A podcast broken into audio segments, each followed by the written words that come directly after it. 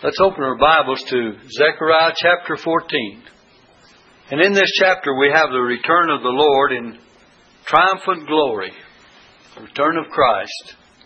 And we have the last conflict and the manifestation of the Lord in verses 1 through 5. We have the complete salvation, verses 6 through 11. We have the punishment of the enemies, verses 12 through 15. And someone says, This statement I'm about to make, will it ever happen? The conversion of the world. And that's verses 16 through 19.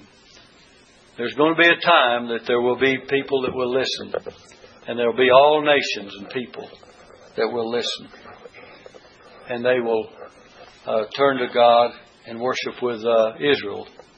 And also, the last part is the holiness of Jerusalem, verses 20 and 21. I'm going to repeat that for those of you that would like to write it down.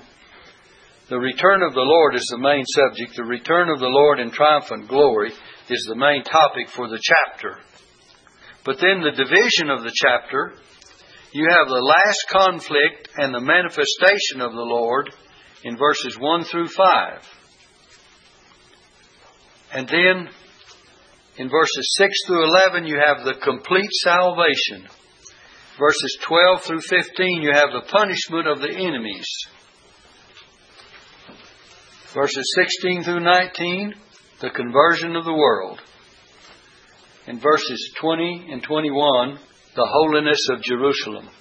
There's going to be a time that everything will be holy. In fact, when we read that verse, you'll be surprised to see that even the ordinary instruments of homemaking will be dedicated to God. Just things in the house and just from the house on out to everything will be dedicated to God and, and be holiness to the Lord.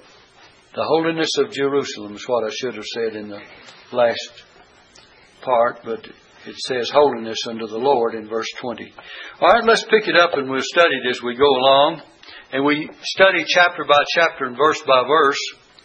And so we'll have comments on each verse as we go along and uh, try to explain some things uh, that we will be able to, I trust.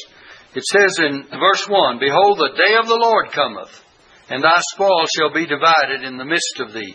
Before we go any further, the title, The Day of the Lord, if you'll remember, as we studied in the other prophets, it's a day of darkness, it's a day of gloominess, it's a day of judgment. It's not a day, in a sense, of when everything is, is good because the judgment and all that's attached to it.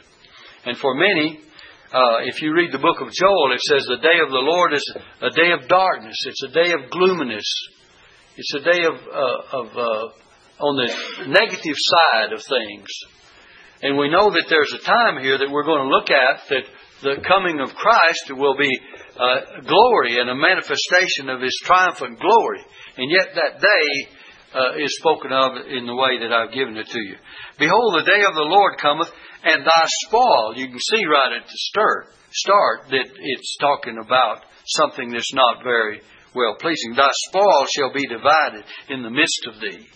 And then in verse 2, we find this conflict taking place. It says, For I will gather all nations against Jerusalem to battle.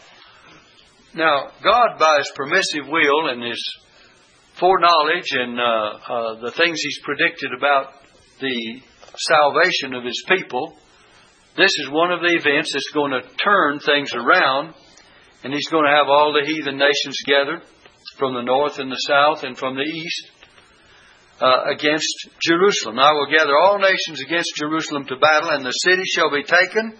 Look, and the houses rivaled, and the women ravished, and half of the city shall go forth into captivity and the residue of the people, the other half, shall not be cut off from the city.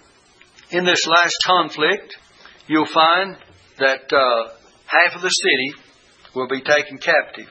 And then we find further that the other residue of the people will be left there to perish in the battle. Now, we don't understand why these are the ways that God deals with people, but it's His business of how He deals with cities and nations and individuals. And then we'll find in verse 3 it says, Then shall the Lord go forth and fight against those nations as when he fought in the day of battle.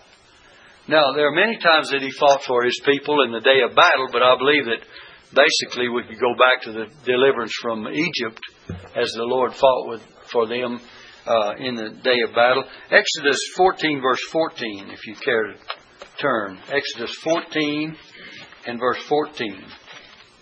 And notice what God says here. He says, The Lord shall fight for you, and you shall hold your peace. And that was concerning their deliverance and passage of the Red Sea. Remember in verse 13, it says, And Moses said unto the people, Fear you not, stand still and see the salvation of the Lord, which he will show to you this day. For the Egyptians whom ye have seen today, ye shall see them again no more forever. And then verse 14 says, The Lord shall fight for you, and you shall hold your peace. So this is the day of battle. And it was the day of battle at that particular time. And he could have been referring to, and he was probably referring to that time as well as other times that the Lord fought for his people. And you can find many instances in the Old Testament. One in the book of Kings where it says, The battle is not yours, but the Lord's. And God told him, He says, You just be there. You just show up, and you be there. And it says, You'll not need to fight, for the battle is not yours, it's the Lord's. And sometimes God just wants us to be present and behold the victory. Isn't that an amazing thing? There's something about being there. That's why the Bible tells us to assemble together, you know. You never know what's going to happen in the church. There may be a great victory that's taking place, and you'll miss out on it. There may be a, a special appearance of Jesus, like it was with the apostles after the resurrection, and Thomas was not with them, and he missed it all, didn't he? Because he wasn't there. And sometimes we miss the greatest blessing by not being present. So here, uh, let's get back. Hold your place in Zechariah. Let, I remind people to hold their place where we're studying because we'll always come back to it unless we get to chasing too many side roads. And anyway, it says in verse 3 Then shall the Lord go forth and fight against those nations as when he fought in the day of battle. Actually, instead of going forth, he's going to come forth when he means he's going to go forth, he's going to go forth as he comes in power and great glory, and he'll go forth and fight in the day of battle. Now then, verse 4 says, And his feet shall stand in that day upon the Mount of Olives, which is before Jerusalem on the east, and the Mount of Olives shall cleave, the, cleave in the midst thereof toward the east and toward the west, and there shall be a very great valley, and half of the mountain shall be removed toward the north, and half of it toward the south. The visible return of Christ in glory, the mount from which he was taken up or ascended, the mount which is east of Jerusalem. And this valley will be a valley or route of escape for the people. Look at verse 5. And ye shall flee to the valley of the mountains. So he's going to open up the valley by his coming, and his feet shall stand upon the Mount of Olives, and there's going to be a great earthquake, some great thing that will separate the mountain. And when it does, it's going to make a way for the, them to flee. In verse 5, you shall flee to the valley of the mountains. For the valley of the mountains shall reach unto Azel, yea, and you shall flee like as you fled from before the eighth earthquake in the days of Uzziah, king of Judah. And the Lord my God shall come, and all the saints with thee. All these physical changes will take place in the land of Palestine. And this extending of the valley, really known as the Valley of Jehoshaphat, will be the scene of the battle. Let me give you some references. We first of all know that in Acts chapter 1, verses 9 through 11, that Jesus ascended up. The Bible tells us that he was taken up out of their sight.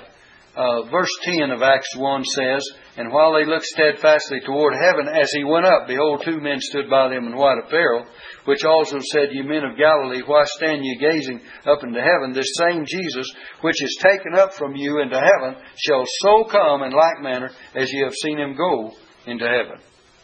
So this same Jesus is coming back. And he's coming back, and his feet shall stand upon the Mount of Olives. Did you know that it's a real uh, exceptional thing that the Mount of Olives should be mentioned here? You need to give it more attention than just the brief remarks that I'll have time to give you tonight. Uh, look in Ezekiel 42, uh, 43, verse 2. Ezekiel 43, verse 2. it says, And behold, the glory of the God of Israel came from the way of the east. And his voice was like the noise of many waters, and the earth shined with his glory. What did it say here? The glory of the God of Israel came from the way of the east. Isn't that what uh, Zechariah says as you look back in verse uh, uh, 4 of our text? It says, The Mount of Olives, which is before Jerusalem on the east. So he's talking about the same uh, appearance of glory. In fact, Ezekiel says, uh, and his voice was like the noise of many waters. Where do you find that? Revelation 1, verse 15. Look in Revelation chapter 1 and verse 15. Listen carefully. And his feet like unto fine brass as if they burned in a furnace, and his voice as the sound of many waters. The voice as the sound of many waters signifies the power of God. Psalm 93, verse 4 would be good. Psalm 93. Look at Psalm 93, verse 4. If we can find it quickly. Psalm 93 and verse 4 says, The floods have lifted up, O Lord, the floods have lifted up their voice. The floods lift up their waves. The Lord on high is mightier than the noise of many waters speaks of his might and his power, yea, than the mighty waves of the sea. The testimonies are very sure. Holiness become thine house, O Lord, forever.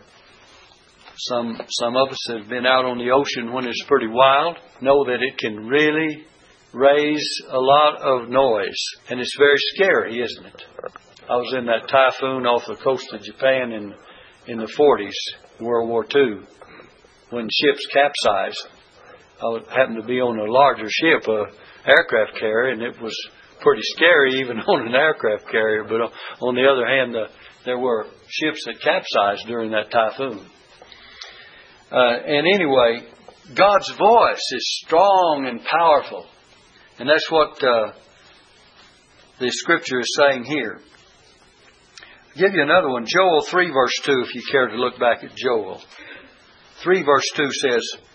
I will gather all nations and will bring them down into the valley of Jehoshaphat.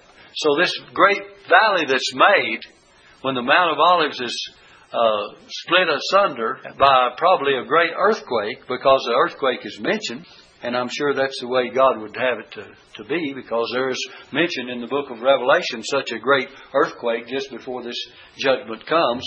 But in uh, Joel 3, verse 2, I will also gather all nations, and will bring them down to the valley of Jehoshaphat, and will plead with them there for my people and for my heritage Israel, whom they have scattered among the nations and parted my land. Now turn back to Zechariah chapter 14. And we'll just try to progress verse by verse as we come across these things that we believe would be important for us to hear and to understand. So we're talking about the Lord's coming in power and great glory. We're talking about the great battle that will take place, uh, battle of Armageddon, the battle that uh, when he comes in Revelation 19, that he will uh, feed all the flesh of the mighty men and great men to the fowls of the air, and it's uh, they're invited to the to the supper of the great God, and there's going to be a great slaughter of uh, people that have rejected Christ and nations that have rejected Christ. And then out of those uh, nations and people, we're going to see before this chapter is over that there will be some nations, the remnants of them, who will have believed and repented. And then we're going to find that's the conversion that we're talking about later on in this chapter. But let's go on with verse uh, verse five now. And ye shall flee to the valley of the mountains, for the valley of the mountains shall reach unto Azel, Yea, and ye shall flee like as ye fled from before the earthquake in the days of Uzziah king of Judah. And the Lord my God shall come, and all the saints with thee. He's coming with all of his saints.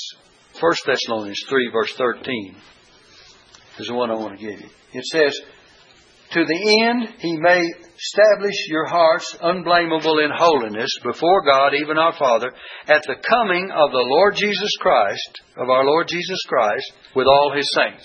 See, it says he's coming with all his saints.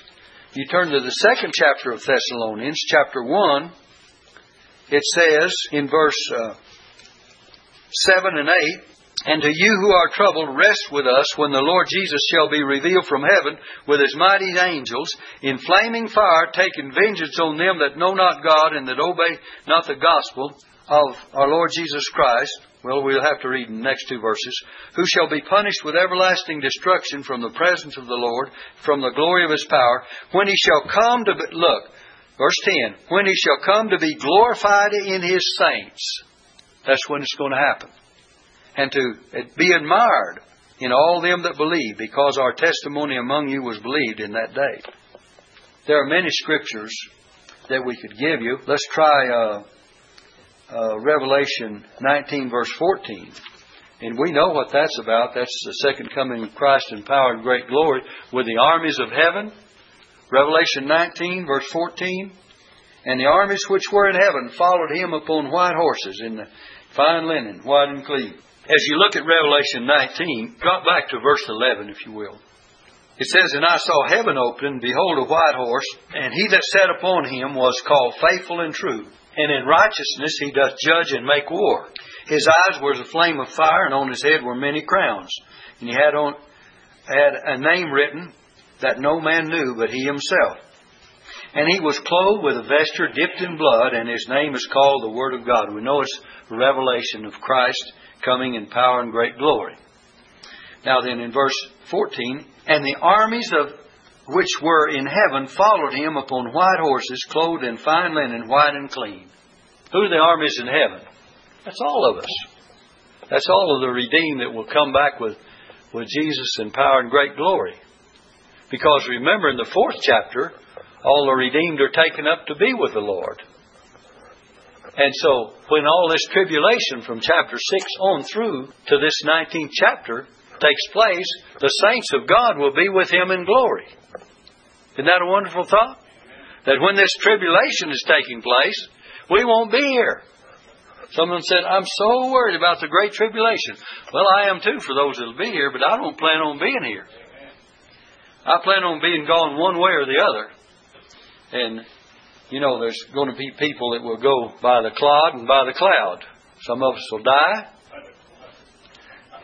and then we'll go by the cloud. The others that living go by the clouds. And uh, the Bible teaches us that uh, that uh, the dead in Christ shall rise when Christ comes, and the ones that's living and believing at that time will be transformed and changed in a moment, a twinkling of an eye, and we shall be caught up together with him in the clouds to meet the Lord in the air, and so shall we ever be with the Lord. Well, in the air is with the Lord. That's the redeemed of chapter 4 and 5 of Revelation.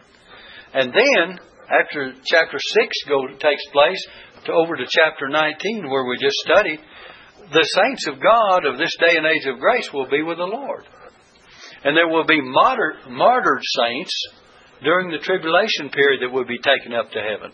During the tribulation, those that believe on the Lord will be taken up to heaven. And uh, remember, the early part of in Revelation, it says that the souls that were under the altar were crying out for the Lord to avenge their blood upon uh, those that dwell upon the earth. And, and the Lord says, just wait just a little while until your brethren also that are like you that will be killed and they'll be taken up. So he said, just be patient. The vengeance will come someday. And it, it will come and when the Bible predicts it. So if you have Revelation chapter 19, and we just well get it now because the things we'll study in Zechariah just shortly will be involved in this thought. So in verse 14 it says, and the armies which were in heaven followed him upon white horses, clothed in fine linen, and white and clean. Now, if you never learned how to ride a horse here, you'll be able to ride one then. One young lady one time says, Well, preacher, I never could ride a horse. He, he said, Don't worry about it. Says, You'll be taught right away and you'll be coming on white horses. But verse 15 says, And out of his mouth goeth a sharp sword. This is what's going to happen when he comes in judgment. And the very same references that we have in Zechariah 14, verses 2 through 5, and Joel chapter 2, verses 9 through 12, chapter 3, verse 2 and verse 9 through 12. Joel and Zechariah both predict of this. It says, Out of his mouth goeth a sharp sword, that with it he should smite the nations, and he shall rule them with a rod of iron, and he treadeth the winepress of the fierceness and wrath of Almighty God. And he hath on his vesture and on his thigh a name written, King of kings and Lord of lords. And I saw an angel standing in the sun, and he cried with a loud voice, saying to all the fowls that fly in the midst of heaven. Now he's calling the, the carrion birds, the ravens, the, the fowls, the great buzzards, etc.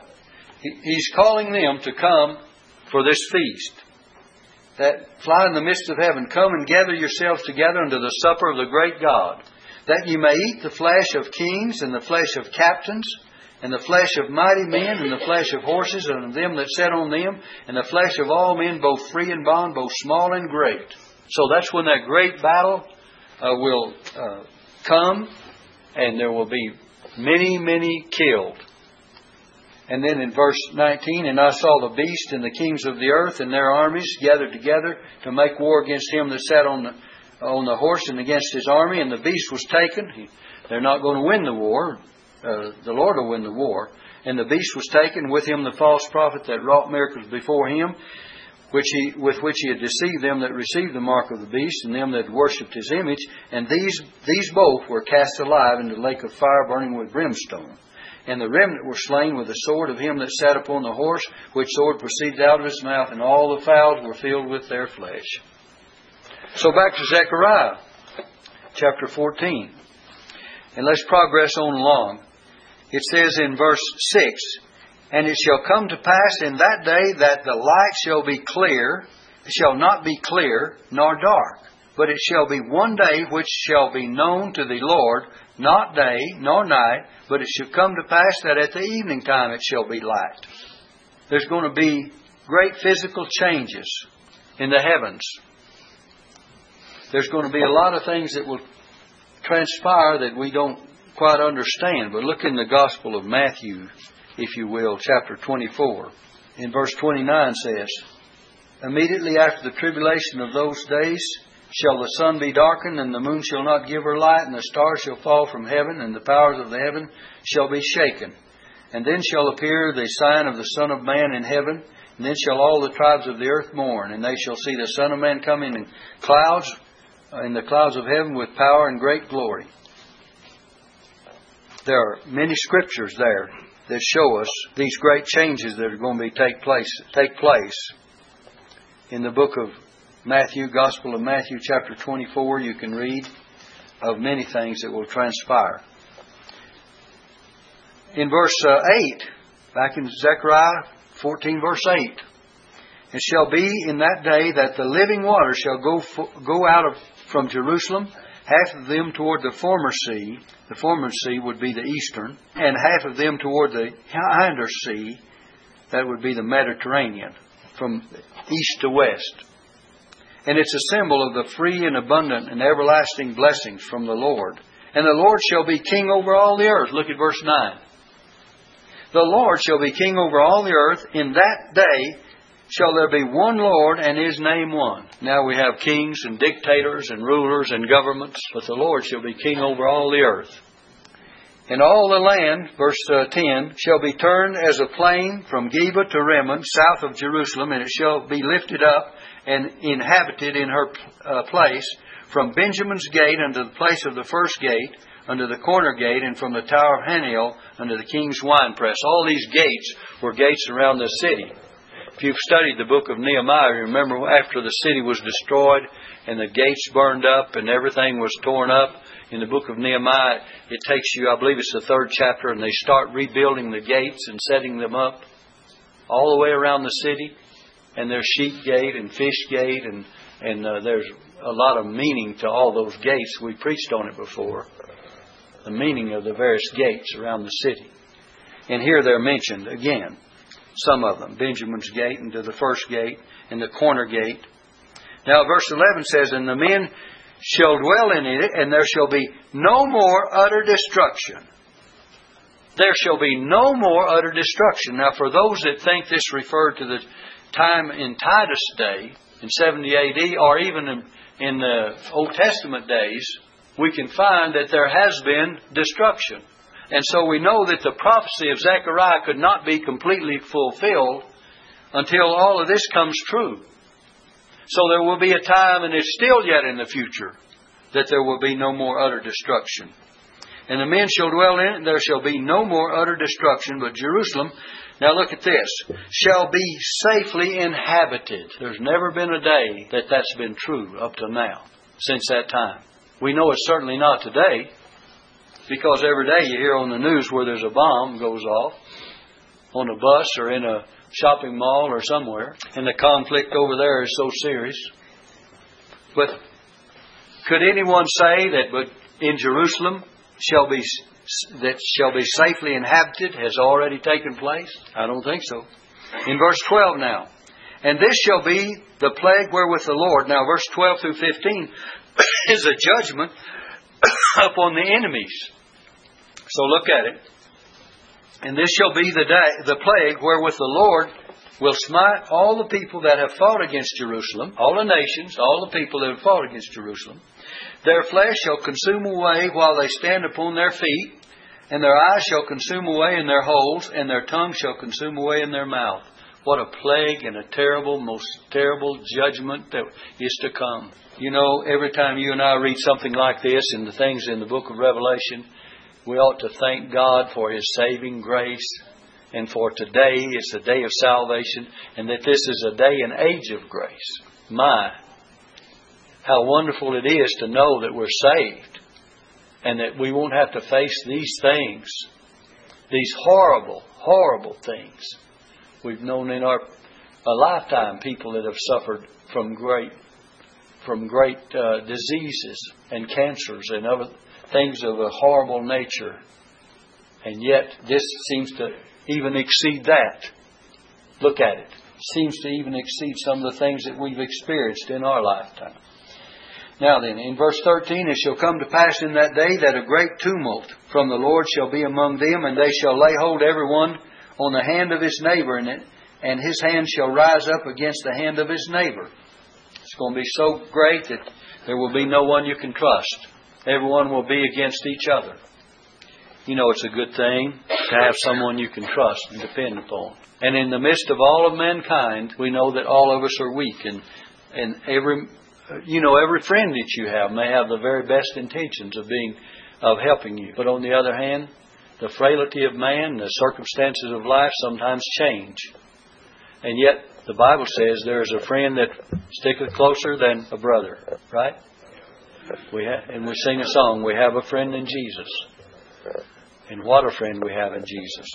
And certainly we know that the Lord is the one we're to look to day in and day out to be faithful toward us, and He will be. It says, now look at this in verse 14, and Judah also shall fight at Jerusalem, and the wealth of all the heathen round about shall be gathered together, gold and silver and apparel in great abundance. Kind of like the gathering of the wealth and when the children of Israel were delivered from Egyptian bondage. Remember, they spoiled all the Egyptians and they took all the gold and silver and everything with them. And verse 15, and so shall the plague of the horse, of the mule, of the camel, and of the ass, and of all the beasts that shall be in these tents as this plague. All the beasts around, all the animals around will suffer this same plague that we just described earlier. Now then, look at verse 16. And here's the conversion. And it shall come to pass that every one that is left of all the nations which came against Jerusalem shall even go up from year to year to worship the, the, the King, the Lord of hosts, and to keep the Feast of the Tabernacles. There's going to be a time that the Messiah King is going to be worshipped as such by others than his own people. And it shall be, look at verse 17, that whoso will not come up of all the nations, look, of all the families of the earth unto Jerusalem to worship the King, the Lord of hosts, even upon them shall be no rain. God will still be uh, bringing rain upon the good and no rain upon the bad to punish them. He'll send His rain upon the just and the unjust in this day and age of grace, but then it'll be in the form of a judgment when it is withheld. And the de- details of this prophecy concerning these last events we need to understand that they can only be understood by distinguishing the difference of the leaders of the opposition against God. Now, when we find in the book of Revelation that there is a beast, the political head of the western nations, there's the little horn of Daniel chapter 7. And he is in league with the second beast coming up out of the earth or the land with two horns like a lamb. He's uh, seen as a beast in the false prophet. This is a false Christ. He's the man of sin who's called in the book of Revelation the false prophet. And he's going to have his seat in Jerusalem, and it's going to want to be worshipped as God. Look in the book of Second Thessalonians chapter 2, and we'll find the description of the man of sin. In verse uh, 3 and 4 will tell us, it says, Let no man deceive you by any means, for that day shall not come except there come a falling away first, and that, look, that man of sin, there you have it, be revealed, the son of perdition. Now here's what he's going to do. Who opposeth and exalteth himself above all that is called God, or that is worshipped, so that he as God sitteth in the temple of God, showing himself that he is God.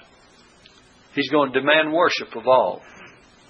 And he's the false Christ that comes out Revelation 13 in his appearance. Let's begin reading in verse 11. And I beheld another beast coming up out of the earth. The first one is in verse 1, and he's a political power. Revelation 13, verse 1. A beast rise up out of the sea, out of the sea of nations.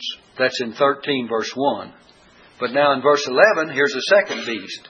And I beheld another beast coming up out of the earth, and he had two horns like a lamb, and he spake as a dragon. Think of this. Two horns imitate priestly and kingly authority. Horns speak of power, by the way, in the Bible. So he's a counterfeit lamb. He's like a lamb, but his voice is what? Like a dragon. So you know he's a false Christ. He's the Antichrist. He is the false prophet. In verse 1 of Revelation 13, you have a political power that rises up. And you can see the political power because he's speaking of, of nations and etc. And we won't have time to get into that until we teach the book of Revelation, which we'll be into pretty soon. But let's turn back to Zechariah because we just have about enough time to finish this. So in verse 16 it says, And shall come to pass that every one that is left of all the nations which came against Jerusalem shall even go up from year to year to worship the King, the Lord of hosts, and to keep the Feast of Tabernacles. It shall come to pass, and shall be, rather, that whoso will not come up of all the families of the earth unto Jerusalem to worship the King, the Lord of hosts, even upon him, them shall be no rain. So this is a chastisement or judgment from God. And if the family of Egypt go not up and come not, that have no rain, there shall be the plague, wherewith the Lord will smite the heathen that come not up to keep the Feast of Tabernacles. Then shall this shall be the punishment of Egypt, and the punishment of all nations that come not up to keep the feast of the tabernacles. Now then, the summing up of this chapter, and I'd love to spend more time on it, but I'd like to get the last point of it. Verse 20 and 21, where we said that uh, it speaks of the holiness of Jerusalem. In that day shall there be upon the bells of the horses, that's the bridles, holiness unto the Lord. Now look, and the pots in the Lord's house shall be like the bowls before the altar. These will all be holy and sanctified and purified and dedicated to God. And look, at verse 21. Yea, every pot in Jerusalem and in Judah shall be holiness unto the Lord of hosts. Every, even the ordinary cooking utensils for the housewives. We'll read that as we go on. And all they that sacrifice shall come to take of them and seeth therein. That's where they uh, seeth the uh, the uh, flesh. And in that day there shall come be, uh, shall be no more Canaanite in the house of the Lord of hosts. So we find that there will be complete holiness of Jerusalem, and everything will be set apart to God. You know there ought to be, let's just put it in the practical application to you and I today and I can remember one instance, and I'll use it for an illustration in a moment, but there ought to be, even in our day, everything, not only in the church, but in our homes dedicated to God and consecrated to God. I remember Dr. Conley one time, one of my professors in the seminary in Arlington, Fort Worth and Arlington, because he moved from Fort Worth to Arlington. But to make a long story short, saying that he loved to come home and hear the sound of his wife using the pots and pans and cooking, it was just like uh, bells and glory and a blessing because it was all sanctified to God. We, we thank God for the food we had to put in those pots and pans. And when we, when, I'm trying to make it as domestic as I can because everything we, that we have in our homes should be dedicated to God and considered on the same level as if all of it belongs to God. And when our wives go in the kitchen and make breakfast or lunch or whatever, or when we have uh, our uh, furniture in the house, a chair to sit in, a bed to lie upon, all this should be holiness to God. And we ought to think of it in that way. All the blessings of God. We sing a song, Count Your Many Blessings, name them one by one. And all these domestic blessings material and physical blessings are part of God's blessings upon us, as well as how He blesses us in a, in a spiritual way. In fact, it's hard to separate the two, isn't it? It's really hard to separate the two when you think of it, because God has given us provisions for our needs. Just like Jesus said. He said, "Your Father, Heavenly Father, knoweth what things you have need of before you ask." And He says uh, in Matthew chapter 6 when he's talking about be not over anxious or be not uh, worried or agitated about different things. He says that God takes care of us and He feeds us. And He says, after all these things the Gentiles seek, but He says, you seek first the kingdom of God and His righteousness, and all these things, and what was it? Your clothing, your food, the necessities of life shall be added unto you. And so when they're added unto you, we need to thank God for them. Well, we haven't nearly touched on the completion of that chapter. We're going to uh, consider it complete, but uh, there's so many things that we skipped over or that we didn't have time to delve into the very details of. But we thank you for your patience and your kind attention.